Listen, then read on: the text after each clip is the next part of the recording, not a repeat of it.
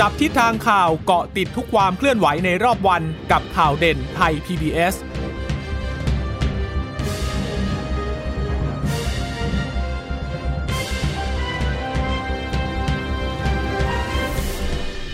สวัสดีค่ะ สวัสดีค่ะ ต้อนรับคุณผู้ฟังสู่ข่าวเด่นไทย PBS นะคะ เราพบกันเป็นประจำทุกวันจันทร์ถึงศุกร์บ่ายๆ แบบนี้ค่ะ อัปเดตข้อมูลข่าวสารที่เกิดขึ้นในรอบวันนะคะ เช่นเคยกับดิฉันจีราชาตาเอี่ยมรัศมีและคุณพึ่งนภาคล่องพยาบาลค่ะ ค่ะ สวัสดีคุณผู้ฟังทุกท่านนะคะ ที่รับฟังเรานะคะผ่านทางสถานีวิทยุที่เชื่อมโยงสัญญาณจากไทย PBS นะคะ ติดตามกันเป็นประจำทุกวันอย่างนี้ค่ะ ผ่านทางแอปพลิเคชันไทย PBS Podcast นะคะหรือว่าเว็บไซต์ไทย PBS Radio com นะคะก็มาเกาะติดสถานการณ์ที่เกิดขึ้นในรอบวันบ่ายๆอย่างนี้นะคะ รับรองคุณจะไม่พลาดข่าวสารที่สำคัญนะคะ วันนี้ก็คงจะเป็นเรื่องของโควิด -19 ค่ะ ก็คงยังต้องเกาะติดกันอยู่นะคะ กับการตรวจเชื้อ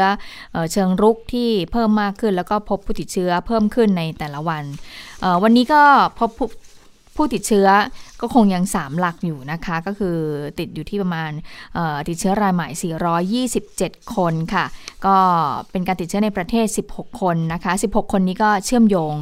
จากที่จังหวัดสมุทรสาครนะคะอ่าแล้วก็มีผู้ที่เดินทางกลับมาจากต่างประเทศ แล้วก็เข้าสู่สเตทควอรันทีนด้วยนะคะ ก็รวมๆกันวันนี้ก็ติดเชื้อทั้งหมด 427 คนค่ะ ค่ะ แต่ว่าใน 427 เนี่ยจะเป็นแรงงานข้ามชาติซะ397 นะ เป็นการค่ะตรวจเชิงรุกอะนะคะอ่าแล้วก็คนที่ ติดแล้วก็เชื่อมโยงเป็นการเขาสบคแยกเป็นติดเชื้อในประเทศ แต่ว่าเชื่อมโยงอืมมาจากอ่าสถานการณ์ที่เกิดขึ้นในสมุทรสาครเนี่ย16 คนค่ะ จะมีอยู่ 8 จังหวัดด้วยกัน ก็จะมีสระบุรี 3 ฉะเชิงเซา1 กรุงเทพ 5 ปทุม 2 เพชรบุรี 1 สมุทรปราการ 2 อุตรดิตถ์1นครปฐม 1 นะคะ เชื่อมโยงตลาดกุ้งทั้งหมดเลยสำหรับการรายงาน อันนี้เป็นตัวเลข 24 ชั่วโมงก็คือเออสิ้นสุด เมื่อวานนี้ส่วนใหญ่จะเป็นเมื่อวานนี้นะคะทีนี้เนี่ยคนที่มาจากต่างประเทศก็จะมีอีก 14 ก็จะเป็นสวิตเซอร์แลนด์ 1 บาห์เรน 1 ปากีสถาน3ซูดาน 2 เยอรมัน 1 ฝรั่งเศส 1 คูเวต 1 สหรัฐ 3 ปากีสถานอีก 1 คนนะคะ ตอนนี้สะสมของประเทศไทย 5,717 แล้วนะคะ โอ้พรวดเดียวขึ้นมาเร็วเหมือนกันนะ แล้วก็รักษาหายเพิ่มอีก 25 ยังรักษาอยู่ในโรงพยาบาลอีก 1,578 จากก่อนหน้านี้ ถ้าคุณผู้ฟังจำได้นะ ต้นเดือนยังอยู่ที่หลักสิบหลักร้อยอยู่เลยนะ คนที่ยังรักษาตัวอยู่ในโรงพยาบาล แต่ว่าตอนนี้ก็เพิ่มมากขึ้นแล้วนะคะ เพราะว่าตรวจคัดกรองก็เจอเพิ่มขึ้น แต่เสียชีวิตยังคงเดิม 60 นะคะ อันดับไทยในตารางโลก ต้องเรียกตารางโลก ตอนนี้จาก 151 ก็กระเด้งขึ้นมาเป็น เอ้ร้อยสี่สิบ153ค่ะจากร้อยห้าสิบสามใช่ไหมเมื่อเอ่อเมื่อวันวันเมื่อวันก่อนเนี่ยวันก่อน152วันนี้อ่าขฮะยับมา153ละไม่ใช่สิ ลงอืมขึ้นเป็นร้อยสี่สิบกว่านะ ถ้าอ้าวถ้าเหรดิอฉันจำไม่ผิดใช่ใช่เพราะว่าคนเพิ่มคนป่วยเพิ่มอันดับจะต้องสูงขึ้น ถ้าคนป่วยน้อย อันดับจะลดลง วันนี้รู้สึกจะกระกระเด้งอะค่ะ ขึ้นมาเป็น อ่าอ่าเดี๋ยวเช็คให้เดี๋ยวใช่เช็คให้ร้อยร้อยสี่สิบ กว่า เพราะว่าเมื่อเช้าดิฉันเขียนเองก็เลยจำได้นิดนึงว่าอันดับมันไม่ค่อยดีสักเท่าไหร่ แต่ว่าก็ยังถือว่าอยู่ในสถานการณ์ที่ ต้องควบคุมดูแลอะร้อยสี่สิบสามอืมอ่าสามเหมือนกันแต่ว่าเป็นเป็นร้อยสี่สิบสามนะคะ อันนี้ก็เป็นเป็นสถานการณ์ที่จะต้องติดตามกันอยู่นะคะอืมทีนี้เนี่ยระหว่างการถแถลง คุณหมอทวีสินก็ได้พูดถึงแนวทางในการเฝ้าระวัง นอกจากจุดระบาดที่ตลาดกลางกุ้งสมุทรสาครเหมือนกัน นั่นก็คือกลุ่มคนที่เป็นลูกค้าประจำที่เขากระจายไปทั่วทั่วประเทศอะค่ะก็ต้องดูในกลุ่มนี้ด้วย แล้วก็จังหวัดที่เกี่ยวข้องกับการที่มีคนเดินทางไปตลาดกลางกุ้ง23 จังหวัดเลยนะ คือจะมีก็จะต้องยกระดับในการควบคุมป้องกันโรค เพื่อเฝ้าระวังการติดเชื้อในกลุ่มคนที่เดินทางมาที่ตลาดกุ้งเนี่ยจะเป็นสีแดงหนึ่งจังหวัดที่เป็นพื้นที่ระบาดก็คือสมุทรสาครนะคะ แล้ววงรอบต่อมาก็จะเป็นสีส้ม คือจังหวัดที่พบผู้ติดเชื้อแล้ว 8 จังหวัดที่เรา เล่าให้ฟังไปเมื่อสักครู่ สมุทรปราการสระบุรีกรุงเทพปทุม นครปฐมอุตรดิตถ์เพชรบุรีฉะเชิงเซานะคะ สีเขียว 14 จังหวัดก็เป็นวงรอบที่เอ่อออกมาอีกอีกรอบหนึ่ง ก็จะเป็นจังหวัดที่ยังไม่พบผู้ติดเชื้อ จากกรณีนี้นะ จากสมุทรสาครเนี่ยนะคะ ก็จะผมจะมีเชียงใหม่ เพชรบูรณ์นครราชสีมาสุพรรณบุรีกาญจนบุรี ราชบุรี ประจวบคีรีขันธ์ชุมพร พระนครศรีอยุธยานนทบุรีสงขลาปราจีนบุรีชนบุรี แล้วก็ระยอง แต่กลุ่มนี้ต้องเตรียมความพร้อมในการตรวจนะคะ ทีนี้สถานการณ์ประเทศเพื่อนบ้าน ก็ต้องติดตามเช่นเดียวกัน เพราะว่ามาเลเซียเนี่ยตอนนี้ตัวเลขเขาเขาเขาตีขึ้นมาอีกแล้วอืมติดเชื้อรายใหม่เขาเพิ่มขึ้นประมาณ 2,000 กว่าราย ดังนั้นจังหวัดภาคใต้ต้องช่วยกันดูแลค่ะ ช่วยเฝ้าระวังคนที่เข้ามาผ่านช่องทาง ให้มาที่ทางที่ราชการกำหนดนะ ส่วนเมียนมาตอนนี้เนี่ย คุณหมอบอกว่าตัวเลขผู้ติดเชื้อรายใหม่แนวโน้มลดลงเหลือ 3 หลักแล้ว จากก่อนหน้านี้จะอยู่ 4 หลักก็คือพันขึ้นพันขึ้นทุกวันนะคะ ตอนนี้ลงมาอยู่หลักร้อยแล้วนะคะ แนวโน้มเหมือนจะดีขึ้นสักเล็กน้อยแล้วล่ะ แต่ว่าก็ต้องไประวังทางใต้แทน โอ้ก็ยังคงไม่สามารถ ที่จะวางใจอะไรได้ทั้งนั้นนะคะค่ะแล้วก็นายกรัฐมนตรีวันนี้ก็จะมีการถแถลงถึงเรื่องสถานการณ์โควิด -19 ด้วยนะคะ ในช่วงเวลาประมาณ 6 โมงเย็นก็ต้องติดตามกันนะคะ ซึ่งคุณอนุทินชาญวรกูล รองนายกรัฐมนตรี และรัฐมนตรีว่าการกระทรวงสาธารณสุขก็บอกว่าแถลงการของนายกเย็นนี้เนี่ยไม่ถึงขั้นล็อกดาวน์ประเทศหรอก เพราะว่าต้องยอมรับว่าหลายคนกังวลเหมือนกันนะว่าสถานการณ์ที่เกิดขึ้นที่จังหวัดสมุทรสาครเนี่ยแล้วก็มีการเชื่อมโยงไปยังหลาย ๆ จังหวัดเนี่ยในตอนนี้เนี่ยก็เลยทำให้กังวลว่าจะมีการล็อกดาวน์เหมือนที่เคยเกิดขึ้นก่อนหน้านี้หรือเปล่านะคะ คุณอนุทินก็บอกว่าก็ต้องระบุเป็นไปตามสถานการณ์ก็เลยต้องยอมรับว่ายิ่งตรวจมากก็ยิ่งเจอมากนะ หลังจากยอดผู้ติดเชื้อตอนนี้เนี่ยมันก็ ทะลุพันแล้วนะคะ แล้วก็ยืนยันว่าไม่มีแรงงานสมุทรสาครนั้นทุบกำแพงหนีเพราะว่าวันนี้เนี่ยมันมีภาพจากที่ปรากฏในโซเชียลมีเดียเนี่ยเป็นภาพเหมือนกับว่า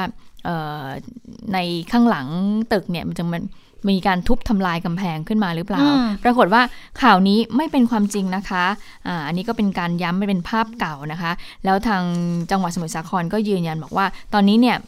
ทางตำรวจเจ้าหน้าที่หน่วยงานด้านฝ่ายปกครองและความมั่นคงก็มีการเฝ้าระวังในพื้นที่บริเวณจังหวัดสมุทรสาครเนี่ยอย่างดีนะคะมีการวางรั้วลวดหนามด้วยนะคะ และในวันนี้ถ้าไปสังเกตในเพจของศูนย์ข้อมูลโควิด -19 เนี่ยปกติเขาจะเป็นภาษาไทยใช่ไหมวันนี้อะเริ่มมีภาษาเมียนมาแล้วนะ ก็คือเหมือนกับ เป็นการสื่อสารให้กับ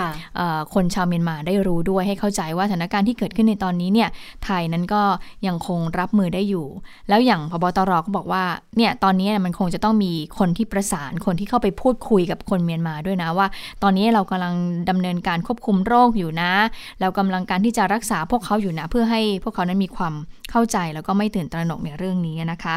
ส่วนการเพิ่มอำนาจพรบโรคติดต่อค่ะ ก็คุณอนุทินก็บอกว่า ก็ยังเป็นร่างพรบอยู่นะ แต่ขณะนี้ยังใช้มาตรการปัจจุบันอยู่ในสถานการฉุกเฉิน ส่วนจะเพิ่มสาระสำคัญอะไรเข้าไปหรือเปล่าเนี่ย คุณอนุทินบอกว่าไม่ได้เพิ่ม แต่ก็มีความเป็นไปได้ว่าอาจจะมีการ เพิ่มเติมร่างพรบโรคติดต่อ ฉบับแก้ไขปรับปรุงเข้าไป เพื่อคือไม่อยากใช้พรกฉุกเฉินแล้วไงคะก็เลยต้องมีการเพิ่มสาระสำคัญบางอย่างเข้าไป เพื่อให้พรบฉบับนี้เนี่ยได้ใช้อย่างครอบคลุมที่สุดนะคะ อันนี้ก็เป็นสิ่งที่คุณอนุทินได้พูดออกมา ส่วนการถแถลงของนายกเย็นนี้ ไม่น่าจะมีการประกาศเพิ่มการล็อกดาวน์ทั้งประเทศนะ ก็ตอนนี้ก็รอดูสถานการณ์ก่อนอย่างที่บอกคือรอดูประมาณกี่วันนะ 7 วันนะคะ อืม ทีนี้กลุ่มเสี่ยงก็ยืนยันมาเหมือนกันนะคะ ว่ายังต้องเฝ้าระวังกันอยู่นะ แล้วก็เรื่องตรวจเนี่ยไม่เก็บตังค์เพราะหลังจากที่มีเรื่องมีราวในโลกออนไลน์บอกโอ้ยฉันเสี่ยงฉันไปตรวจแล้วทำไมต้องมาเก็บตังค์ฉันอีกนะคะ ก็อยากจะให้ตรวจแบบ ไม่ต้องมาจำกัดวงกันได้ไม่ล่ะจะได้รู้กันไปเลยว่าติดมากติดน้อยกันไปแค่ไหนแล้วนะคะ แต่ว่าทางสบคก็ยังยืนยันอยู่บอกว่า ก็เป็นไปตามระบาดวิทยานะ ถ้ากลุ่มเสี่ยงที่เคยไปพื้นที่สมุทรสาคร ตั้งแต่1ธันวาคม โดยเฉพาะที่ตลาดกลางกุ้งเนี่ยตั้งแต่1ธันวาคม ให้สังเกตอาการด้วยถ้าเกิดผิดปกติ โดยเฉพาะอาการโรคระบบทางเดินหายใจ ก็คือมีไข้ไอเจ็บคอจมูกไม่ได้กลิ่นลิ้นไม่รับรสเนี่ยนะคะ ก็ให้ไปตรวจหาเชื้อโควิด -19 ฟรี ปรากฏว่าบางคนเขาตกใจไงก็เลยแห่ไปตรวจหาเชื้อกันใหญ่เลยนะคะ ดังนั้นภาระงานเขาก็จะล้นเกินไป แล้วก็บางส่วนก็ถูกเรียกเก็บเงินด้วย ก็ยืนยันอีกครั้งว่าไม่เก็บเงินนะไปฟังเสียงจากนายแพทย์ทวีสินค่ะ แต่การตรวจตรงนี้จะต้องมีเกณฑ์อะไรบางอย่างนิดหน่อย ซึ่งก็ไม่ได้มากมายอะไรนะครับ ผมยกตัวอย่างเอามีมีสไลด์ขึ้นมาด้วยนะครับ บอกเลยว่า ขอให้ท่านกลุ่มต่างๆเหล่านี้นะครับ ตอนนี้คือความตื่นตัวตื่นกันมาก ทุกคนไม่ได้เกี่ยวข้องกับการเข้าไปในพื้นที่ก็อยากจะมาตรวจ แต่ถ้าไม่เชื่อมโยงเลย ท่านก็อาจจะต้องเสียสตังค์เอง ขอให้คนกลุ่มนี้มาก่อนนะครับ จะได้ไม่แออัดเกินเกินไป และขณะเดียวกันท่านที่ไม่ได้มีความเสี่ยง จะได้ไม่ต้องไปรับเชื้อเอ่อนะหรือมีความเสี่ยงในการรับเชื้อด้วยนะครับ เพราะฉะนั้นเอาตามนี้เลยนะครับสไลด์ที่ขึ้นว่ามีประวัติเสี่ยงอย่างใดอย่างหนึ่งในช่วง 14 วันก่อนมีอาการ มีอะไรบ้างครับ 4บุลเลตนี้ครับหนึ่งคือเดินทางมาจากเขตติดโรคพื้นที่ที่มีการระบาดต่อเนื่อง ซึ่งอันนี้ก็หมายถึงที่สมุทรสาครสองประกอบอาชีพที่สัมผัสกับใกล้ชิดกับผู้ที่เดินทางมาจากเขตติดโรคหรือพื้นที่ที่เป็นการระบาดต่อเนื่องกว้างมากเลยนะครับท่านเป็นพ่อแม่พี่น้องเป็นเพื่อนที่อยู่ใกล้ชิดกันคุยกันมีความเสี่ยงตรงนี้ก็โอเคเลย สัมผัสใกล้ชิดกับผู้ป่วยสงสัยหรือผู้ป่วยยืนยัน นะอันนี้ชัดเจน เป็นบุคลากรทางการแพทย์ที่สัมผัสกับผู้ป่วยยืนยัน อันนี้ก็ชัดเจนนะครับ ทั้งนี้ยังมีข้อหนึ่งเปิดไว้ให้ด้วยนะครับ ขึ้นอยู่กับดุลพินิษของทางการแพทย์ได้ด้วย ถ้าท่านไปอธิบายให้คุณหมอฟังชัดเจนนะครับว่าสงสัยตรงนู้นตรงนี้ตรงนี้นะครับ ดุลพินิษของแพทย์ ถ้าคล้อยตามท่านก็สามารถที่จะเอ่อเอามาเบิก หมายถึงเข้าไปตรวจโดยการที่ไม่ต้องเสียสตังค์ได้ ยิ่งถ้ามีอาการด้วยยิ่งชัดเจนเลยนะครับ มีไอมีน้ำมูกเจ็บคอหายใจเหนื่อยหอบ และจมูกไม่ได้กลิ่นลิ้นไม่ได้รับรสนะครับ ถ้าเป็นอย่างนี้มาด้วยเอาเลยครับ ท่านยิ่งได้รับการตรวจชัดเจนมีสองกลุ่มนี้กลุ่มที่สามสำหรับคนที่ปอดอักเสบอยู่นะครับ อันนี้เข้าไปในโรงพยาบาลและปอดอักเสบ ตรงนี้บอกคุณหมอเลยนะครับ ว่าอยากจะ ขอตรวจตรงนี้อันนี้ได้เลยนะครับ ใกล้ชิดกับผู้ป่วยสงสัย เป็นบุคลากรทางการแพทย์เป็นป่วยอักเสบที่รักษาแล้วอาการไม่ดีขึ้น แล้วก็ผู้ป่วยปอดอักเสบที่หาสาเหตุไม่ได้ อืมนะคะ ก็ต้องมีความเสี่ยง จากการที่เราไปในพื้นที่ดังกล่าวด้วยนะคะ ถึงจะได้รับการตรวจฟรี เพราะว่าตอนนี้เนี่ยคุณหมอก็ยอมรับว่ามีคนตื่นตระหนกค่อนข้างมากเลยนะคะออพอมีอาการไข้ไอจริง ๆ อาจจะเป็นแค่ไข้หวัดธรรมดาหรือว่าไข้หวัดใหญ่ก็ได้นะคุณหมอก็เลยบอกว่าก็ขอให้กลุ่มเสี่ยงนั้นออได้รับการตรวจก่อนละกันนะคะ อย่างตอนนี้ผู้สื่อข่าวของเราเนี่ยที่ไปทำข่าวในหลาย ๆ คนเนี่ยก็ต้องตรวจหาเชื้อโควิด -19 กันนะคะอย่างวันนี้เนี่ยคุณพิมพ์พิมลปัญญานะนี่เขาลางานใช่ไหมทีนี้แต่คุณพิมพ์พิมคุณพิมพ์พิมลเนี่ยเขาไม่ได้ไปในพื้นที่สมุทรสาครคุณพิมพ์พิมลไปที่จังหวัดเชียงใหม่ไปรายงานเรื่องของการเลือกตั้งอบจใช่ไหมคะ แล้ววันนี้เนี่ยคุณพิมพ์มลป่วย คุณพิมพ์มลก็เขียนในโพสต์ใน Facebook เขาก็บอกว่าเนี่ยกลับจากเชียงใหม่ไม่ได้ไปอำเภอแม่อาย แต่ว่าคุณพยาบาลเนี่ยให้มาแยกตรวจนอกอาคาร แล้วคุณหมอก็ซักประวัติยาวนะคะ คุณหมอบอกว่าตอนนี้เนี่ยใครเสี่ยงไม่ใช่วัดที่อุณหภูมิร่างกาย แต่ขึ้นอยู่กับว่าไปไหนมา ไปตลาดสดหรือเปล่า ไปในพื้นที่เสี่ยงหรือเปล่านะคะ คุณพิมพ์มนก็ไล่มาว่าไปไหนบ้างนะคะ คุณพิมพ์มนบอกว่าเเคสของเขาเนี่ยคือคุณหมอบอกว่าไม่เสี่ยงหรอกนะคะ แต่ว่าเก็บสิทธิ์ไว้ตรวจโควิดเอาไว้ก่อนนะคะอ่าอันนี้ก็คือเป็นเคสเคสหนึ่งที่คุณหมออาจจะมีการซักประวัติค่อนข้างเยอะนะคะ แล้วก็มีการให้คำแนะนำว่า เดี๋ยวถ้าเกิดมี อาการอะไรมาอีกเนี่ยเดี๋ยวค่อยมาตรวจละกัน หรือว่าอย่างเมื่อสักครู่เนี่ยดิฉันไปห้องพยาบาลมา น้องคนหนึ่งเขาก็ไปสมุทรสาครเขาก็ไปสัมพงสัมภาษณ์เหมือนกันนะคะ แล้วปรากฏว่าคุณหมอก็ ซักประวัติค่อนข้างเยอะทีเดียวนะคะ สุดท้ายคุณหมอก็ไม่ได้ส่งตรวจนะคะ บอกว่าค่ะดูแล้วเนี่ยความเสี่ยงเนี่ยยังยังยังคงน้อยอยู่นะคะ อันนี้ก็เอ่อก็ต้องสังเกตอาการของตัวเองแล้วแหละว่าหลังจากนี้เนี่ยจะเป็นยังไงแต่ว่าเบื้องต้น ในการคัดกรองเบื้องต้น คุณหมอก็จะช่วยเราในระดับหนึ่งอะนะคะค่ะมันก็เป็นแนวปฏิบัติที่ดีอะนะก็จะทำให้เอ่อลดความเสี่ยงไปได้อีกระดับหนึ่งอะนะคะ แต่ว่าถ้าใครที่อาจจะสงสัยนะเขาก็จะมีเกณฑ์อยู่อย่างน้อยๆนะก็คือบอกว่าช่วง 14 วันเนี่ย ถ้าไปไหนหรือว่ามีประวัติเสี่ยงก็จะเป็นอย่างนี้นะคะ คือ 1 กลุ่มที่เดินทางจากเขตโรคติดต่อ พื้นที่โรคระบาด หรือว่าไปสัมผัสใกล้ชิดกับคนที่เดินทางมาจากเขตโรคติดต่อพื้นที่ระบาด สัมผัสใกล้ชิดกับผู้ป่วย หรือว่าผู้ป่วยต้องสงสัยหรือผู้ป่วยยืนยันนะคะ แล้วก็อืมบุคลากรทางการแพทย์ที่สัมผัสผู้ป่วยยืนยันนี่ก็เป็นกลุ่มเสี่ยงด้วยเหมือนกันสองกรณีที่อาการเข้าข่ายโควิดเนี่ยจะมีไอมีน้ำมูกเจ็บคอหายใจเหนื่อยหอบ จมูกไม่ได้กลิ่นลิ้นไม่รับรสนะคะ อันนี้ก็จะเป็นอาการเข้าข่าย ก็ต้องตรวจคัดกรอง ส่วนอีกอันหนึงก็จะเป็นกลุ่มผู้ป่วยปอดอักเสบที่มีประวัติอย่างใดอย่างหนึ่งก็คือใกล้ชิดกับผู้ป่วยต้องสงสัยโควิด -19 เป็นบุคลากรทางการแพทย์ เป็นผู้ป่วยปอดอักเสบที่รักษาแล้วอาการไม่ดีขึ้น หรือว่าจะเป็นกลุ่มที่ปอดอักเสบแบบหาสาเหตุไม่ได้ อันนี้ตรวจหาเชื้อฟรีที่โรงพยาบาลตามสิทธิ์เลย ไม่ว่าจะเป็นสิทธิ์บัตรทอง สิทธิ์ประกันสังคม สวัสดิการรักษาพยาบาลข้าราชการนะคะ แต่ว่าขออย่างหนึ่งคือ จะไปตรวจเนี่ยสวมหน้ากากอนามัย ล้างมือบ่อยๆ เว้นระยะห่าง และถ้าเป็นไปได้ไปรถส่วนบุคคลนะคะ จะได้ลดการสัมผัสกับคนอื่นๆ ไปด้วยนะคะ และเมื่อสักครู่นี้ดิฉันไปหาหมอที่ห้องพยาบาลของทางไทย PBS เนี่ยดิฉันก็ใส่หน้ากากผ้าใช่ไหมคะ ตามปกติ คุณหมอบอกว่าถ้าเกิดว่าไปในที่ชุมชนเนี่ยก็อยากให้ใส่ surgical mask นะที่แบบเป็นสีเขียวหรือว่าสีฟ้าที่ที่คุณหมอบุคลากรทางการแพทย์เนี่ยเขาใช้กันเขาบอกว่าอันนั้นน่ะน่าจะดีกว่าดีกว่าหน้ากากผ้า คือหน้ากากผ้าก็คือว่า คือเราสามารถที่จะใช้ ถ้าเกิดว่าเราไปในพื้นที่ชุมชนแออัดได้ แต่ว่าถ้าถักให้ดีเลยนะ คุณหมอก็อยากให้ใช้แบบนั้นเนี่ยจะดีกว่า เพราะว่ามี 2 ชั้นก็ป้องกันในเรื่องของเออเชื้อไวรัสโควิด -19 ด้วยนะคะ ล่าสุดทางคุณหมอโสพลเอี่ยมสิริถาวร ผู้อำนวยการกองโรคติดต่อทั่วไปกรมควบคุมโรคก็มีการรายงานความคืบหน้านะคะหลังจากที่พบผู้ป่วยหญิงวัย 67 ปี ซึ่งเป็นคนแรกจำได้คะบอกว่าเป็นแม่ค้าตลาดกลางกุ้งที่จังหวัดสมุทรสาครเนี่ยคุณหมอบอกว่าการตรวจคัดกรองของคนที่ทำงานที่ตลาดกลางกุ้งเนี่ยและบริเวณโดยรอบเนี่ยตรวจไป 2,051 คนแล้ว พบผู้ติดเชื้อ 910 914 คน ถ้าคิดเป็นร้อยละก็คือร้อยละ 44เปอร์เซ็นต์เนี่ยค่อนข้างสูงทีเดียวนะคะต่อมาการสอบสวนโรคเนี่ยก็คือขยับออกมาในพื้นที่ห่างออกมาก็คือที่ตลาดทะเลไทย จากการตรวจสอบก็คือ 653 คน ก็พบผู้ติดเชื้อ 91 คน ก็คิดเป็นร้อยละ 41 ส่วนมากก็เป็นแรงงานชาวเมียนมานะคะ ส่วนที่พักบริเวณใกล้เคียง อย่างเช่น บริเวณไทยยูเนียนมีการตรวจไปแล้ว 1,099 คน ก็พบผู้ติดเชื้อ 88 คนคิดเป็นร้อยละ 8 คุณหมอบอกว่าเนี่ยแสดงให้เห็นว่าพื้นที่เนี่ยที่อยู่ห่างจากจุดที่มีการแพร่ระบาดหรือว่าที่เป็นไข่แดงอะการติดเชื้อก็จะน้อยลงนะคะ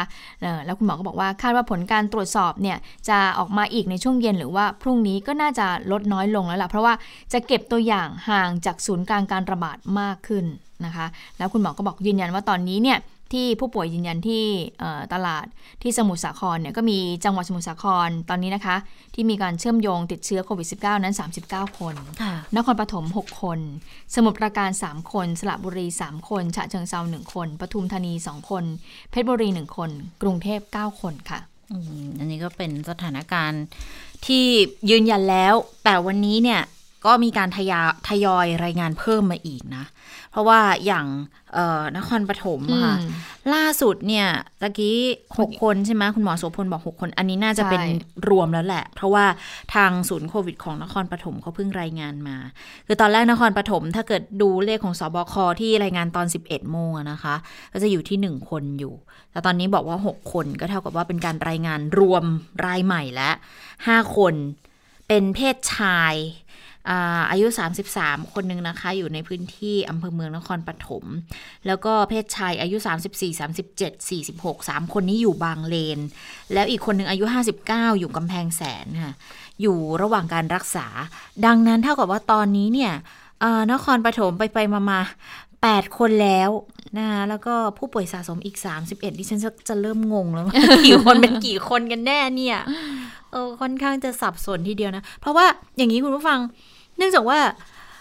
พอเดี๋ยวนี้เขาเขาพยายามจะให้ข้อมูลแบบเร็วที่สุดเร็วนั้นพอพอพบปุ๊บเนี่ย บางที่เขารายงานเช้ารายงานบ่าย มันก็จะกลายเป็นแบบว่า พอรายงานเช้าปุ๊บเอ่อแล้วสักสักประมาณสิบโมงค่ะ เราเอาสบคตั้งต้นแล้วกันสบคเนี่ย เขาจะรายงานแบบว่า 24 ชั่วโมงใช่ไหมดังนั้นมันก็จะไปคือเอาของเย็นของเย็นเมื่อวานอ่า20 จะบอก 24 ชั่วโมงก็ไม่ถูก เป็นตัวเลข ท้ายสุดของเมื่อวานนี้กันละกัน เอามารายงานอัปเดตตอน 11 โมง ให้ฟังว่าสถานการณ์เมื่อวานนี้เป็นยังไง แต่ว่าในแต่ละจังหวัดเนี่ยพอช่วงเช้า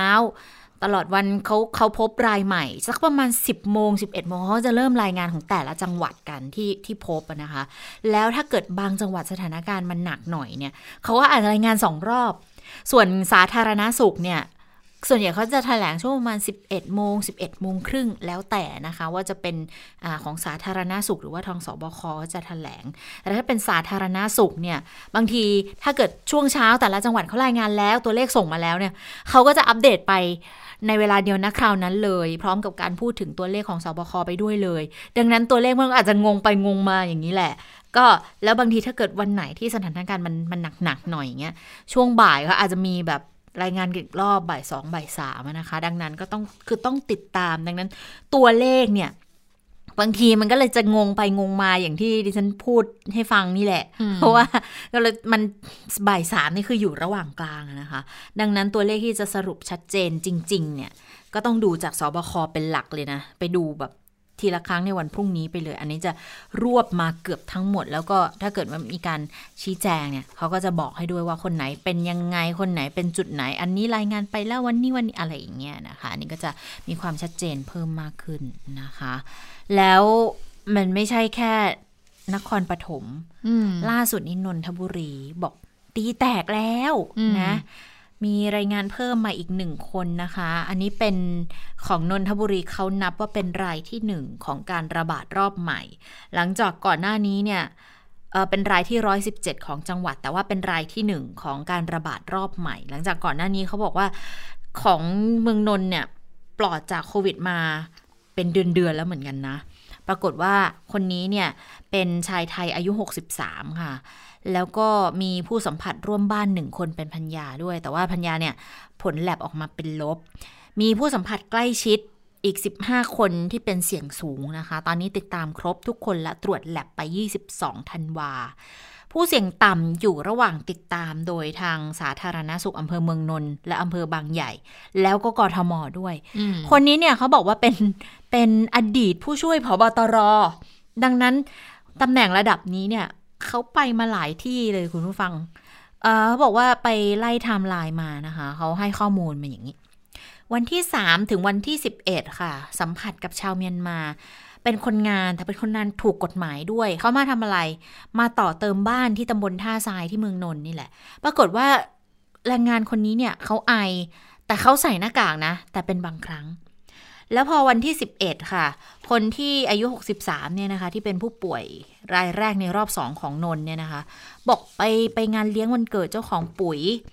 เจ้าของโรงงานปุ๋ยที่อำเภอไซน้อย ตอนนั้นอะที่ไปเนี่ยมีสัมผัสใกล้ชิดอยู่ 4 คน แล้ววันที่ 12 ตอน 10 โมงเช้าไปประชุมที่บริษัทย่านรังสิต มีคนเข้าร่วม 4-5 คน แต่ใส่หน้ากากแต่ไม่ตลอดเวลาเหมือนกัน แต่ว่าอันนี้ดีหน่อยว่าสี่ห้าคนก็เลยติดตามกันได้ทุกคน แล้วตอนบ่ายค่ะ เขาไปส่งคนงานชาวพมา่า ขับรถไปส่งเองด้วย ตอนเย็นวันที่ 12 นะคะ ไปรับประทานอาหารที่ร้านตือหวนที่เมืองทองธานีกับพัญญา แล้วปรากฏว่าวันเดียวกันนั่นแหละวันที่ 12 เริ่มปวดเมื่อยละ มีถ่ายเหลวนิดนึง วันที่ 13 ค่ะ ช่วงเช้าไปบ้านลูกชาย ที่หมู่บ้านเวนิวโฟ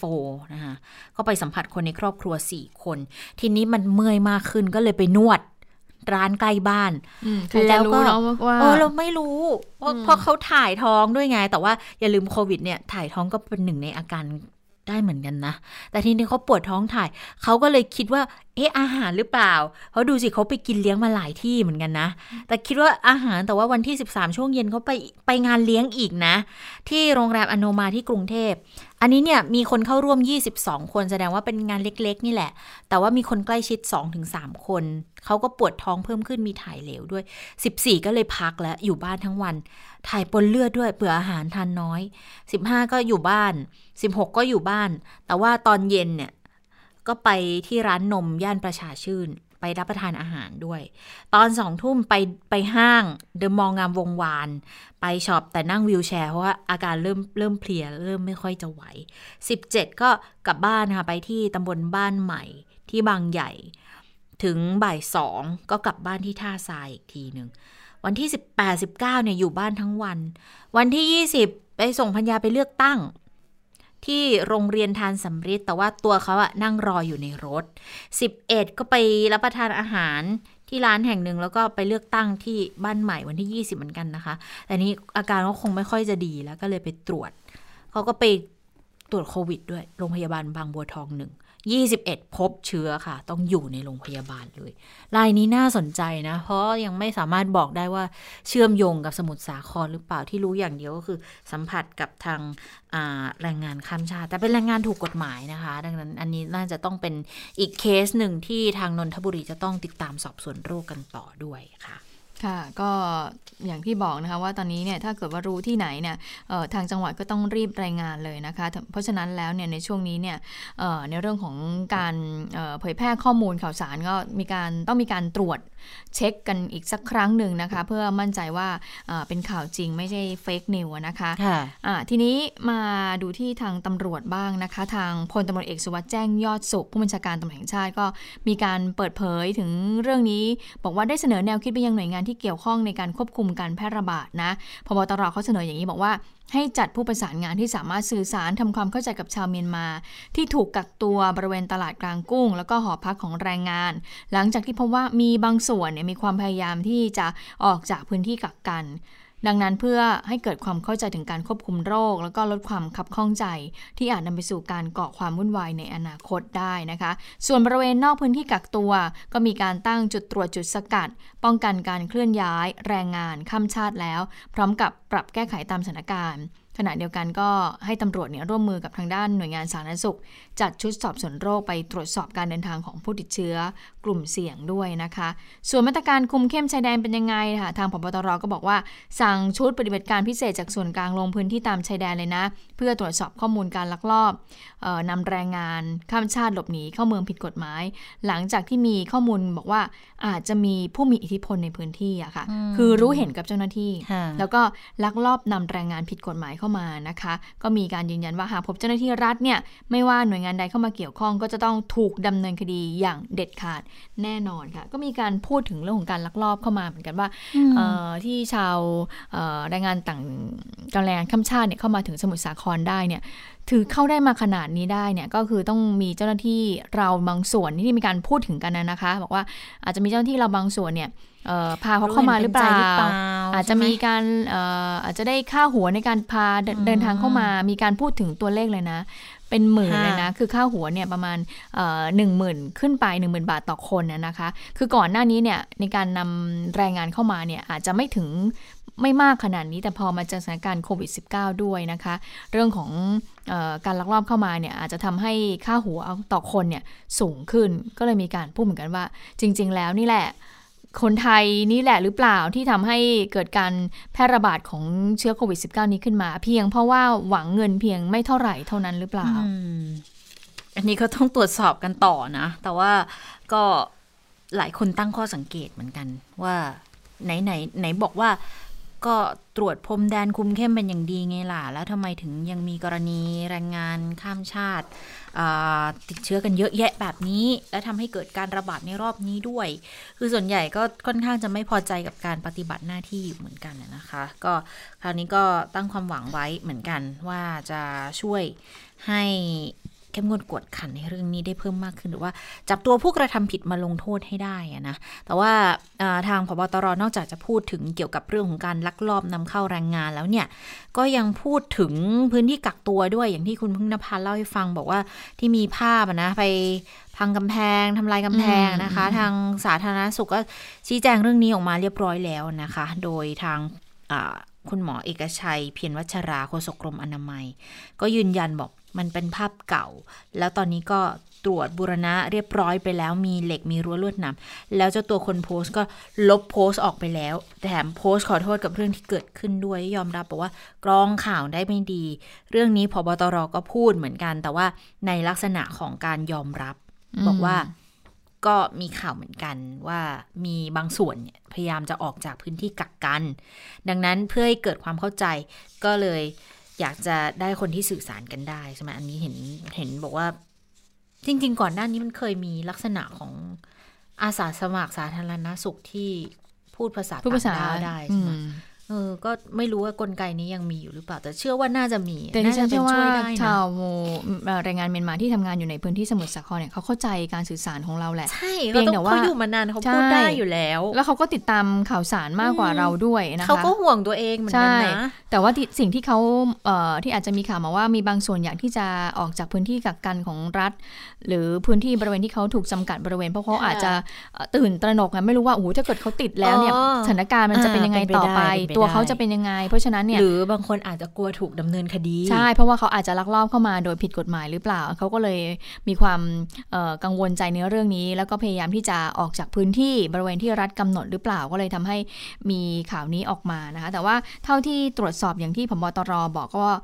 เป็นภาพเก่านะคะ หรืออย่างประธานชุมชนค่ายลูกเสือนะคะคุณวนคุณวันณะเทพสมุทรเขาบอกว่า ตลาดกลางกุ้งสมุทรสาครเนี่ยถูกทุบไปนานแล้วไอ้กำแพงตรงนั้นที่มันมีภาพออกมาเป็นรูโบนะเมื่อก่อนแรงงานเมียนมาเนี่ยใช้เป็นทางเข้าออกไปตลาด แต่ว่าพอมาเกิดเรื่องหลังจากที่เกิดเรื่องขึ้นนะคะเจ้าหน้าที่เนี่ยมีการขึงลวดหนามแล้วนะคะ แล้วก็มีเอาคนเอาเหล็กพาดลักลอบออกไปตอนกลางคืนออันนี้ก็คือบอกว่าเป็นเป็นสิ่งที่เกิดขึ้น แต่ว่าตอนนี้เนี่ยเจ้าหน้าที่เนี่ยก็มีการคุมเข้มเอาลวดหนามมาวางไว้เรียบร้อยแล้วค่ะ อันนี้ก็เป็นเป็นอีกหนึ่งบทเรียนนะสำหรับโลกออนไลน์ในการจะโพสต์ภาพอะไรจะพูดถึงข่าวสารอะไรจะแชร์อะไร ก็ต้องกรองหรือว่าต้องพิจารณากันให้ดีด้วยนะ ราะว่าในกลุ่มเพื่อนกลุ่มเพื่อนดิฉันนะในไลน์ก็มีการส่งต่อข่าวนี้เหมือนกันนะ แต่เราก็ยังไม่แน่ใจไงว่ามันใช่หรือไม่ใช่ก็เลยยังไม่พูดอะไร ตอนนี้ก็ค่อนข้างชัดเจนแล้วเพราะว่าหลายฝ่ายก็ออกมาพูดยืนยันกันในลักษณะนี้นะคะ แต่ว่ามีคนที่จะหนีไหมก็ก็มีพบตรก็พูดอยู่ว่า ก็มีความพยายามที่จะหนีแต่ว่าก่อนหน้านี้นะ เมื่อเช้าที่ฉันเห็นแวบๆของอ่าเป็นทวิตของกรมควบคุมโรค เตือนไม่เชิงเตือนคือคือเขาเขา แบบเปิดเผยเขาโพสต์มาในลักษณะที่บอกว่า ฝากแจ้งหน่อยว่าไม่ได้จะไปจับกลุ่มดำเนินคดี ไม่ต้องหนีไม่ต้องกลัวไม่ต้องไปไหนนะสำหรับแรงงานที่เป็นคำชาตินะคะอันนี้ก็ก็เตือนกันอีกครั้งหนึ่ง แล้วปรากฏว่าตอนหลังก็เลยมีภาษาเมียนมาโพสต์อยู่ในของกรมควบคุมโรคของกระทรวงสาธารณสุขเรียบร้อยแล้ว ก็ดีนะ คือเพื่อความเข้าใจที่ตรงกัน แล้วก็ต้องยอมรับว่าเขาก็เป็นแรงงานด้านเศรษฐกิจที่สำคัญสำหรับประเทศเรา ดังนั้นพอมันมีอะไรขึ้นเนี่ย นอกจากจะควบคุมโรคโดยควบคุมเขาแล้วก็ต้องให้ข้อมูลให้เขาเข้าใจด้วยว่ามันทำแบบนี้ไปมีวัตถุประสงค์อะไรนะคะ ซึ่งในสัปดาห์หน้าเนี่ยก็จะเข้าสู่สิ้นปีแล้วนะคะ แต่ว่าเพราะฉะนั้นบางบริษัทบางหน่วยงานเนี่ยเขาอาจจะปิดในวันที่ 31 ใช่ไหมก็คือวันพุธใช่ไหมคะ แต่ว่าอาจจะปิดเร็วกว่านั้นค่ะ คุณเจษตาคุณผู้ฟังค่ะเพราะว่าสถานการณ์ที่เกิดขึ้นเนี่ยบางหน่วยงานเนี่ยตอนนี้ก็เริ่มทยอยสั่งปิดแล้วนะคะ อย่างโรงเรียน3ามเสนวิทยาลัยก็มีการประกาศปิดโรงเรียน 6 วันค่ะ คือตั้งแต่วันที่ 23 ธันวาคม ถึงวันที่ 30 ธันวาคม น้องๆเนี่ยก็เพิ่งเปิดเรียนไปเมื่อไม่นานนี้เองนะคะ แต่ว่าโรงเรียนเนี่ยเขาก็มีการป้องกันเอาไว้ก่อนนะคะ แล้วเขามีการประกาศเอาไว้นะคะ บอกว่าผู้ปกครองหรือว่านักเรียนคนไหนเนี่ยที่ไปในพื้นที่เสี่ยงก็คือพื้นที่สมุทรสาครนะคะ ในช่วงวันที่ 1 ธันวาคมเป็นต้นไปเนี่ยก็ให้กักตัวเองนะคะแล้วก็ดูแลดูแลสุขภาพของตัวเอง แล้วก็คอยดูสังเกตอาการของตัวเองว่าเป็นยังไง แต่ว่าอย่างไรแล้วก็ตามก็คือเขาก็ให้ปิดโรงเรียนเลย ตั้งแต่วันที่ 24 จนถึงวันที่ 30 ธันวาคม แล้วก็ต่อเนื่องไปอีกนะถึง 31 1 2 ก็หลายวันเลยนะคะ กลับมาเปิดอีกทีก็ก็น่าจะทำให้สถานการณ์นั้นดีขึ้นนะคะ ก็เพื่อเป็นการระมัดระวังในเรื่องของโควิด -19 ค่ะ ค่ะ ทีนี้ถ้าไปดูในแง่ของคนที่มีอำนาจในการสั่งการนะ อย่างรัฐมนตรีว่าการกระทรวงมหาดไทย รอบนี้เนี่ยผู้ว่าจะต้องเป็นคนตัดสินใจในการประเมินสถานการณ์ต่างๆ แล้วเพราะว่าสบคเขาให้อำนาจไปทางกลับไปทางผู้ว่าเป็นคนดูอีกครั้งไปแล้วตั้งแต่ก่อนหน้านี้นะคะะก็ยืนยันเหมือนเดิมบอกว่าผู้ว่าเนี่ย สามารถตัดสินใจได้ตามสถานการณ์ เรื่องของปีใหม่จัดไม่จัดอะไรอย่างเงี้ยเดี๋ยวรอประเมิน 7 วันตามที่นายกเขาพูดอยู่แล้วด้วยนะคะพลเอกอนุพงศ์เผ่าจินดาค่ะก็ให้สัมภาษณ์หลังประชุมครมเสร็จ ก็บอกว่าวิธีการดำเนินการของมหาดไทยในการแก้ปัญหาการแพร่ระบาดของโควิด -19 เนี่ยดำเนินการโดยคณะกรรมการควบคุมโรคติดต่อจังหวัด อันนี้ผู้ว่าเป็นประธาน แต่ว่าเหนือผู้ว่า ก็ยังมีสบคอยู่ ดังนั้นผู้ว่ามีอำนาจเต็มนะคะ แต่ว่าตัวของรัฐมนตรีเนี่ยมีหน้าที่ในการกำกับเชิงนโยบาย ถ้าสบคสั่งการอะไรมาก็ต้องไปบอกแต่ละจังหวัดว่ามีนโยบายแบบนี้แบบนี้ แล้วก็สอบถามว่าเขาติดขัดอะไรไหม เพื่อนำมาประสานกับทางสบคด้วย ภาพรวมตอนนี้เนี่ยเจ้าหน้าที่ก็ยังดำเนินการสอบสวนโรค ว่าผู้ป่วยในสมุทรสาครไปพบปะไปอะไรที่ไหนเพิ่มเติมอะไรยังไงด้วยหรือไม่ เชื่อว่าจะจำกัดการแพร่กระจายของเชื้อได้ ยังไม่จำเป็นต้องล็อกดาวน์พื้นที่อื่น ๆ เพิ่มเติมนะคะ แต่ถ้าจังหวัดอื่น ๆ ก็ต้องติดตามข้อมูลสถานการณ์ จากกรณีของสมุทรสาครอยู่ด้วยเช่นเดียวกัน ทีนี้กรณีที่นายกบอกขอ 7 วันประเมินสถานการณ์ว่าจะจัดหรือไม่จัดปีใหม่ อันนี้ก็เป็นไปตามที่นายกให้สัมภาษณ์นะคะ เพราะว่าต้องดูภาพรวมด้วยเหมือนกัน แล้วแต่ละพื้นที่เขาก็ดูในแต่ละพื้นที่ของตัวเองด้วย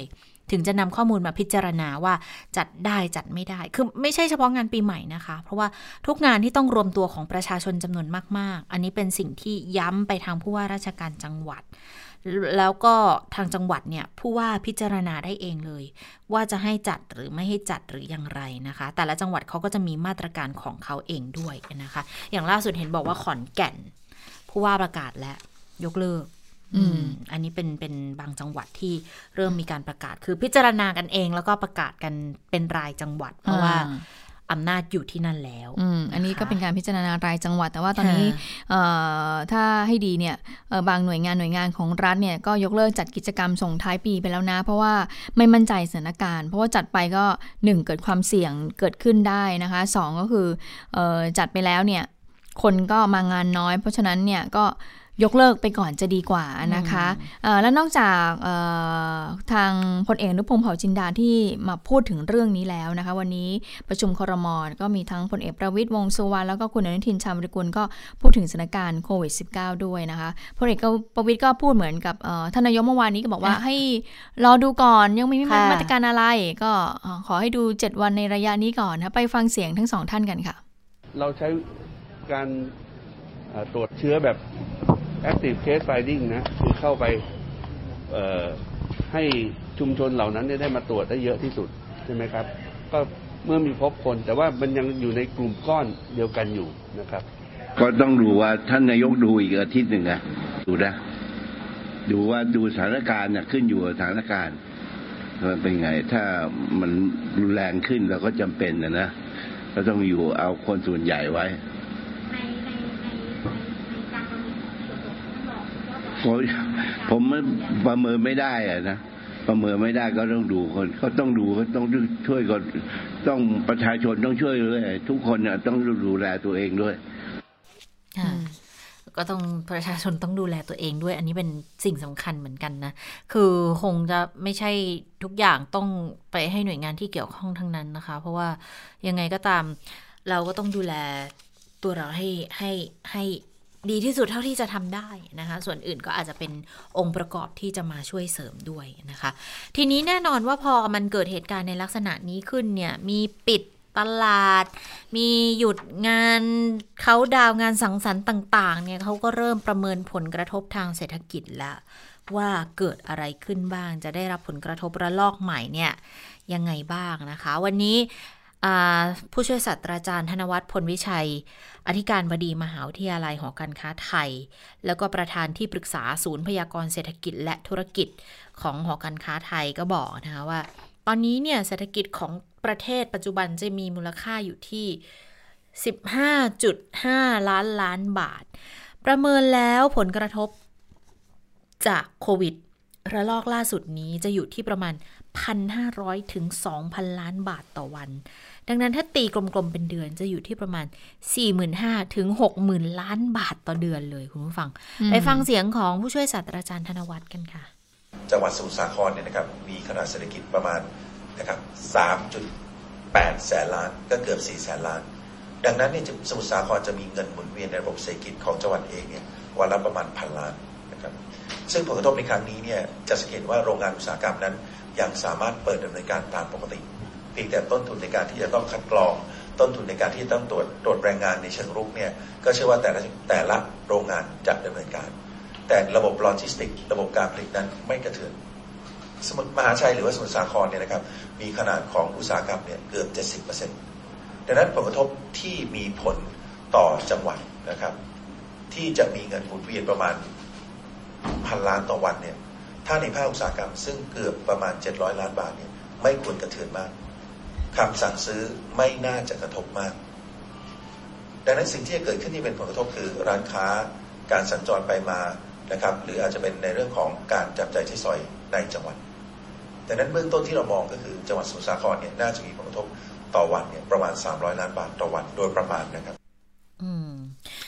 300 ล้านบาทต่อวันโดยประมาณ ดังนั้นถ้าต่อเดือนก็จะคิดคร่าวๆเป็น 10,000 ล้านบาทต่อเดือน อันนี้ภาพรวมเรื่องของการจับจ่ายใช้สอยนะคะ ก็โอ้ยหนักทีเดียวนะ แต่ว่าถ้ามาดูประเมินจากมาตรการเชิงรุกของกระทรวงสาธารณาสุข ดูจากอัตราผู้ติดเชื้อนอกพื้นที่ต้นเหตุสมุทรสาครยังอยู่หลักสิบ ทางอาจารย์ธนวัฒน์ก็เลยประเมินว่าสถานการณ์เนี่ยน่าจะควบคุมได้อยู่ และน่าจะคลี่คลายภายใน 14 วัน แต่ถ้าเมื่อไหร่ตัวเลขนอกพื้นที่นอกจังหวัดต้นเหตุ พุ่งเป็นหลัก50ถึง100 ขึ้นไปเนี่ย อันนี้จะกระทบมากขึ้น ดังนั้นต้องติดตามกันอย่างใกล้ชิดนะคะ ค่ะ และสำหรับคอแฟนมวยทั้งหลายนะคะ ล่าสุดก็มีการประกาศทางเพจ ราชดำเนิน สเตเดียมเวทีราชดำเนินค่ะแล้วนะคะก็คือ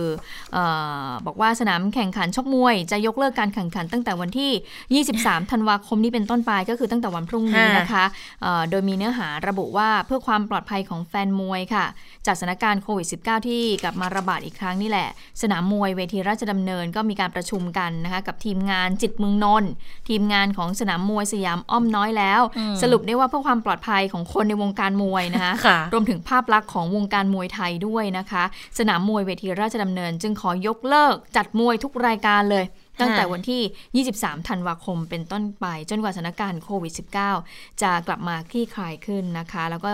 จะกลับมาจัดมวยได้อีกเมื่อไหร่ก็คงต้องให้เอ่อแฟนๆมวยนั้นติดตามกันละกันนะคะ ก็คือ ก็หากจำกันได้ครั้งที่แล้วก็คือคลัสเตอร์ใหญ่เนี่ยก็มาจากสนามมวยนี่แหละนะคะ ดังนั้นเนี่ยอันนั้นลุมพินีเนาะเออแต่ทีนี้เพื่อเป็นการป้องกันไงเพราะว่าเรื่องของมมวยเนี่ยเราก็ไม่รู้หรอกว่าการชกต่อยกันการตะโกนกันใกล้กันขนาดนั้นเนี่ยมันอาจจะเสี่ยงการติดเชื้อได้ค่ะในนั้นเพื่อเป็นความเพื่อรักษาความปลอดภัยของทุกคนของค่ะแฟนมวยด้วยนะคะ หลังจากนี้ก็คงอาจจะต้องดูเอ่อเอาย้อนหลังมารีเพย์ใหม่นะคะ เรื่องของการถ่ายทอดนี่ก็คงอาจจะเป็นบันทึกเทปแล้วล่ะค่ะต้องสักพักหนึ่งอะนะคะค่ะเอ่อก็ไม่ใช่แค่สนามมวยที่เลิกแข่งขันงานต่างๆที่จะมีขึ้นตะกี้เขาดาวบอกว่าพื้นที่กรุงเทพก็ขอความร่วมมือไปแล้ว แต่ว่างานอย่างสวดมนต์ข้ามปีเจริญพระพุทธมนต์ป้องกันโควิดเนี่ย ก็ก็ก็ยกเลิกเหมือนกันนะคะ คุณอนุชานาคาสายรัฐมนตรีประจำสำนักนายกรัฐมนตรีก็ออกมาบอกเองบอกสถานการณ์ที่เกิดขึ้นที่สมุทรสาครนะคะ พิจารณากันและทางสำนักพระพุทธศาสนาก็เลยมีมติ ยกเลิกงานสวดมนต์ข้ามปี รวมถึงพิธีเจริญพระพุทธมนต์ที่จัดขึ้นทุกวันเสาร์เพื่อความปลอดภัยของประชาชน แล้วก็งดการรวมกลุ่มของคนจำนวนมากก็เป็นไปตามมาตรการควบคุมโรคของทางภาครัฐด้วยนะคะ ช่วงวันหยุดส่งท้ายปีเก่าต้อนรับปีใหม่เนี่ยก็เลยอยากจะขอให้ประชาชนใช้เวลาดังกล่าวพักผ่อนอยู่กับครอบครัวสวดมนต์อยู่ที่บ้าน รัฐบาลห่วงใยประชาชนค่ะ ก็เลยอยากจะให้ดูแลตัวเองหลีกเลี่ยงการพบปะกับคนกลุ่มมาก ๆนะคะส่วนเรื่องทางเศรษฐกิจอะไรอย่างเงี้ยนะคะ ล่าสุดก็นอกจากตลาดกลางกุ้งที่สมุทรสาครเขาปิดเนี่ย ล่าสุดนะมีรายงานบอกว่าตลาดปลาสหกรณ์ประมงแม่กลองทางสมุทรสงครามนะคะ เขาขอปิดซื้อขายเป็นการชั่วคราวตั้งแต่ 23 ธันวาคม พรุ่งนี้เหมือนกันตอนเที่ยง ไปจนถึงวันที่ 4 เลย เพราะว่าสถานการณ์ดูแล้วเนี่ยที่สมุทรสาครเขาเขาขยายวงกว้าง ทางผู้ประกอบการตลาดสหกรณ์ประมงแม่กลองก็เลยคิดว่าน่าจะหยุดซื้อขายไปก่อน เพื่อความปลอดภัยของประชาชน แล้วก็ตัวผู้ขายที่ให้บริการอยู่ในตลาดแห่งนี้ด้วยค่ะ ค่ะ มาดูเรื่องของหน้ากากอนามัยกันหน่อยไหมนะคะเมื่อวานนี้เนี่ยเราก็มีการปล่อยเสียงแม่ค้าเออไม่ใช่สิแม่ค้าปล่อยเสียงเอ่อคนขายค่ะร้านขายยานะคะ ที่เขาขายหน้ากากอนามัยหอน้ากากยู่ได้เขาบอกว่าตอนนี้เนี่ยโอ้คนก็มาถามหากันเยอะเลยนะคะ แล้วของก็เริ่มขาดด้วยนะคะ เรื่องนี้ก็ต้องไปถามยังหน่วยงานที่เกี่ยวข้องที่ดูแลก็คือเอ่อรัฐมนตรีว่าการกระทรวงพาณิชย์วันนี้ก็ให้สัมภาษณ์ก่อนเข้าประชุมครม โดยคุณจุลินก็บอกว่าเรื่องหน้ากากอนามัยเนี่ยมี 3 ประเภทนะค่ะหนึ่งก็คือหน้ากากอนามัยทางการแพทย์ หน้ากากผ้าแล้วก็หน้ากากทั่วไป ที่เป็นสินค้าควบคุม เฉพาะเนี่ยก็คือหน้ากากอนามัยทางการแพทย์เท่านั้นก็คือที่เป็นสีเขียวๆค่ะ surgical mask นั่นเองนะคะ ส่วนหน้ากากผ้าก็เป็นไปตามกลไกตลาดอยู่นะ หน้ากากอนามัยทางการแพทย์ก็มี 2 ประเภท คือผลิตในประเทศ มีอยู่ประมาณ 30 โรงงานผลิต ก็พูดข้อมูลเดิมเลยค่ะ คุณจิชะตาคุณผู้ฟังค่ะได้ประมาณวันละ 4-5 ล้านชิ้น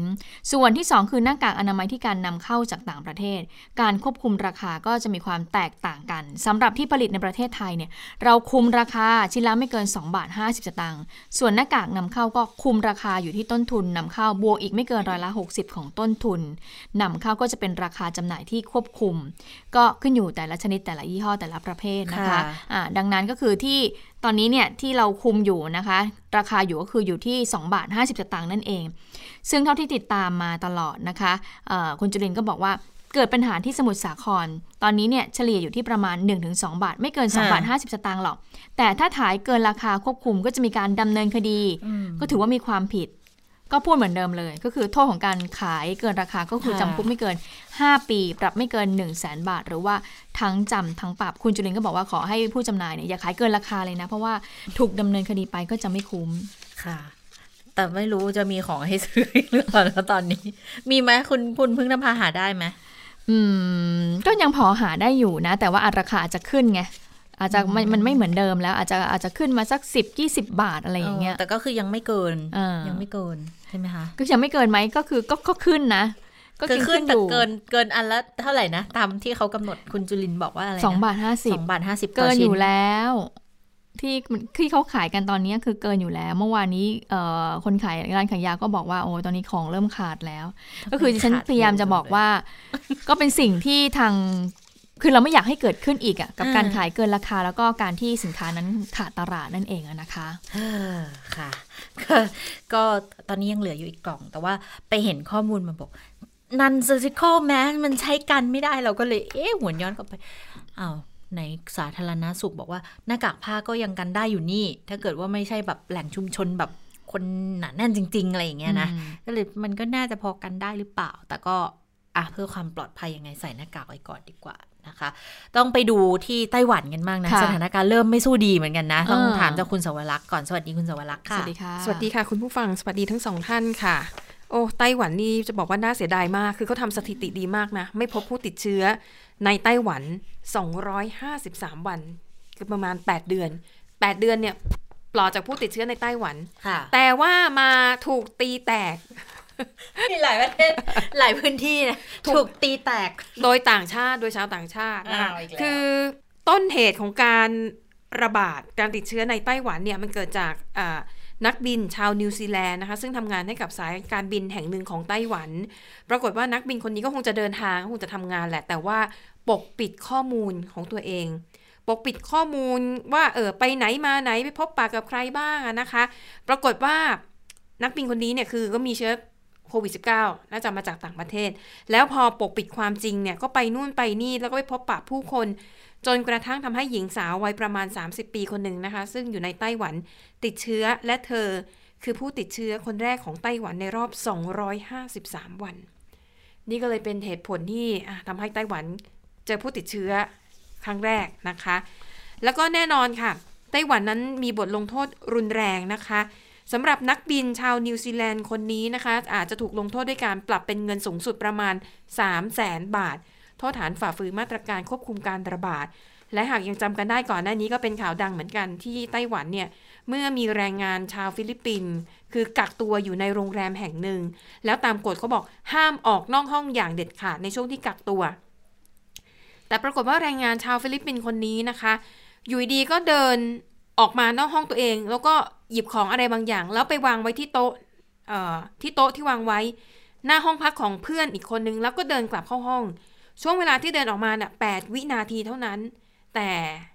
มันมีกล้องวงจรปิดไงแล้วเจ้าหน้าที่ของโรงแรมก็ไปแจ้งด้วยว่ามีคนทำผิดกฎคนนั้นก็โดนปรับไปเออถ้าจะไม่ผิดก็หลักแสนเหมือนกันเรียกว่า 8 วินาทีกับเงินหลักแสนที่คุณจะต้องจ่ายไป และอย่าลืมเขาเป็นแรงงานด้วยนะคะ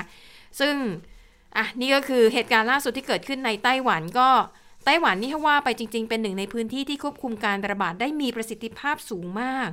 ปัจจุบันนะคะไต้หวันมีผู้ติดเชื้อสะสม 766 คนเท่านั้น เสียชีวิต 7 คนนะคะอะแต่เห็นในไต้หวันแล้วดูก็ไม่น่าห่วงเท่าไหร่ เพราะรู้ที่มาที่ไป น่าจะคุมการระบาดได้นะคะ ส่วนที่สิงคโปร์ค่ะ ก็ มีข่าวดีนะคะ เพราะว่าได้รับวัคซีนโควิด -19 ชุดแรก จากบริษัทไฟเซอร์แล้วก็ BioNTech เรียบร้อยแล้วนะคะ แล้วก็เตรียมที่จะฉีดเร็วๆนี้ ซึ่งสิงคโปร์ประกาศไว้แล้วก่อนหน้านี้นะคะ ว่าจะฉีดให้กับประชาชนทุกคนฟรี แต่ว่ายังไม่ได้เปิดเผยรายละเอียดชัดเจนนะคะ ว่าแผนการจะเป็นยังไงอะไรบ้าง แต่ที่ทราบก็ทราบเพียงว่าคนกลุ่มแรกที่จะได้รับการฉีดวัคซีนก็คือ บุคลากรทางการแพทย์และผู้สูงอายุ ซึ่งนายลีเซียนลุงนายกรัฐมนตรีของสิงคโปร์วัย 68 ปี ก็จะเป็นคนกลุ่มแรก ๆ ที่ได้รับวัคซีนตัวนี้ด้วยนะคะ ซึ่งเครื่องบินของสิงคโปร์แอร์ไลน์เนี่ยบินไปรับจากโรงงานที่เบลเยียมเลยนะคะ แต่ว่าในข้อมูลไม่ได้บอกว่าชุดแรกที่ถูกส่งมาเนี่ยมีกี่โดส ส่วนที่สหภาพยุโรปในที่สุดนะคะ ก็อนุมัติวัคซีนโควิด -19 แล้วเช่นเดียวกันค่ะ แต่ว่า ในส่วนของยุโรปเนี่ยเขามีการวางแผนในเชิงสัญญลักษณ์ด้วยนะคะก็คือว่าเนื่องจากโรงงานผลิตอยู่ในเบลเยียม ก็คืออยู่ในยุโรปอยู่แล้ว การขนส่งก็คงจะใช้เวลาไม่นาน ทางสหภาพยุโรปจะจัดส่งวัคซีนให้ประเทศสมาชิกทั้ง 27 ประเทศ เท่าๆกัน เออเรียกว่าอะไรนะ มีความเท่าเทียมกันเงื่อนไขเดียวกันนะคะ ส่วนแต่ละประเทศก็จะไปบริหารจัดการกันเองว่าจะฉีดอย่างไรฉีดให้ใครบ้าง ซึ่งการฉีดนั้นจะมีระหว่างวันที่ 27 ถึง 29 ธันวาคมนี้ แต่ประเด็นคือวันที่ 27 เป็นวันแรกที่จะฉีด แล้วเขาจะฉีดพร้อมกันในเวลาเดียวกัน ถือว่าเป็นการแสดงออกในเชิงสัญญลักษณ์ว่า สมาชิกสหภาพยุโรปนั้นมีความสามัคคี แล้วก็เป็นหนึ่งเดียวกันนะคะ แล้วก็ยังด้านประธานคณะกรรมาการยุโรปก็ยังบอกด้วยนะคะว่า การที่ได้วัคซีนมาแล้ว แล้วก็ฉีดให้กับประชาชน นี่เป็นวิธีที่ดีที่สุดที่จะยุติปีแห่งความยากลำบากและเริ่มต้นสิ่งใหม่ค่ะ ซึ่งตอนนี้ยุโรปได้วัคซีนมาหนึ่งตัวแล้วใช่ไหมคะของไฟเซอร์ แต่ว่าในวันที่ 6 มกราคมปีหน้าจะมีการพิจารณาวัคซีนตัวที่ 2 ซึ่งเป็นของบริษัทโมเดอร์นาจากสหรัฐอเมริกา ก็ดูแล้วไม่น่าจะมีปัญหาก็น่าจะผ่านได้นะคะ ส่วนที่อังกฤษ ตอนนี้ได้ฉายาแล้วว่าเป็นคนป่วยแห่งยุโรป เพราะว่างอมมาก อังกฤษตอนนี้เป็นประเทศที่มีการระบาดรุนแรงที่สุดในทวีปยุโรป มีผู้ติดเชื้อและเสียชีวิตมากเป็นอันดับ 6 ของโลกทั้ง 2 อย่างเลยนะคะ ผู้ติดเชื้อในอังกฤษตอนนี้อยู่ที่ 2,79,678 คน ผู้เสียชีวิต 67,718 คน แล้วที่เป็นประเด็นมากที่สุดตอนนี้ก็คือว่า ไวรัสที่ระบาดในอังกฤษเนี่ยเป็นสายพันธุ์ใหม่ ที่แพร่เชื้อเร็วกว่าเดิม70%แต่ว่าเคราะห์ดีก็คือยังไม่พบว่าส่งผลกระทบต่อประสิทธิภาพของวัคซีน และยังไม่พบว่าทำให้ผู้ติดเชื้อมีอาการป่วยหนักขึ้นกว่าเดิมนะคะ แต่อย่างไรก็ดีค่ะ ไวรัสสายพันธุ์ใหม่ของอังกฤษนั้นส่งผลให้ โหหลายประเทศมาก แทบจะทุกภูมิภาคแล้วนะคะ ตอนนี้ที่สั่งปิดเส้นทางมาจากอังกฤษ คือประเทศไหนถ้ามีชายแดนติดกัน หรือว่ามีท่าเรือเนี่ยก็คือสั่งปิดเที่ยวบิน สั่งปิดเรือเฟอร์รี่ สั่งปิดรถไฟนะคะแล้วก็อย่าลืมว่าอังกฤษเนี่ยไม่ได้มีแค่ปัญหาเดียวนะ คือช่วงที่ผ่านมาโควิด -19 อาจจะกลบปัญหาอื่นๆหมด แต่คุณผู้ฟังคงจำได้ 31 ธันวาคมนี้คือเหลือเวลาอีก 10 วันเท่านั้น อังกฤษจะต้องออกจากสหภาพยุโรปแล้วนะคะแล้วประเด็นคือยังตกลงข้อตกลงการค้ากับสหภาพยุโรปไม่ได้เลย ว่าออกไปแล้วจะมีวิธีการบริหารจัดการการค้าเรื่องของศุลกากร เรื่องการเข้าออกของพลเมืองอย่างไร ซึ่งต้องบอกว่ามันเป็นปัญหาใหญ่มาก ล่าสุดเขาประชุมกันไปอีกครั้งนะคะ ระหว่างอังกฤษกับสหภาพยุโรปวันที่ 20 ธันวาคมที่ผ่านมา ไม่ได้ข้อสรุปนะคะ ก็เลยเรียกว่าเป็นวิกฤตที่บริสจอนสันนายกรัฐมนตรีของอังกฤษเนี่ยจะต้องเผชิญว่าโหจะรับมือไหวไหม โดยเฉพาะเรื่องการระบาดเนี่ยบริสจอนสันถูกโจมตีหนักมาก อังกฤษเป็นประเทศท้ายๆเลยนะ ที่ใช้มาตรการล็อกดาวน์ คือกว่าจะล็อกดาวน์เนี่ยการระบาดมันก็ลุกลามไปหมดแล้วนะคะ และยิ่งก่อนหน้านี้เออบอริส จอห์นสันเนี่ยเคยบอกว่า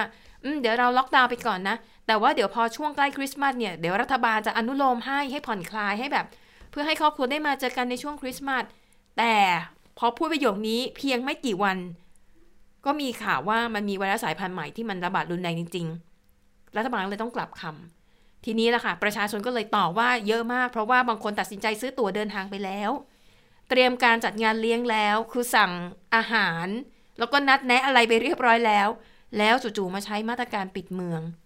ดังนั้นตั๋วรถไฟรถเครื่องอตั๋วรถไฟตั๋วเครื่องบินที่ซื้อไว้เนี่ยคือใช้ไม่ได้แน่นอน จนกว่าจะถึงต้นเดือนมกราคมปีหน้า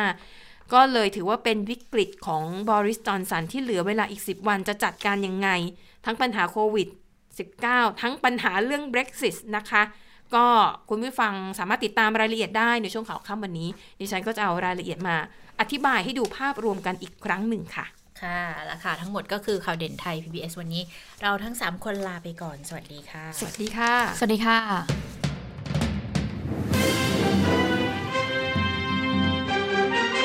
ติดตามข่าวเด่นไทย PBS ได้ทุกวันจันทร์ถึงศุกร์เวลา 15 นาฬิกา ทางไทย PBS Radio และติดตามฟังข่าวได้อีกครั้งทางไทย PBS Podcast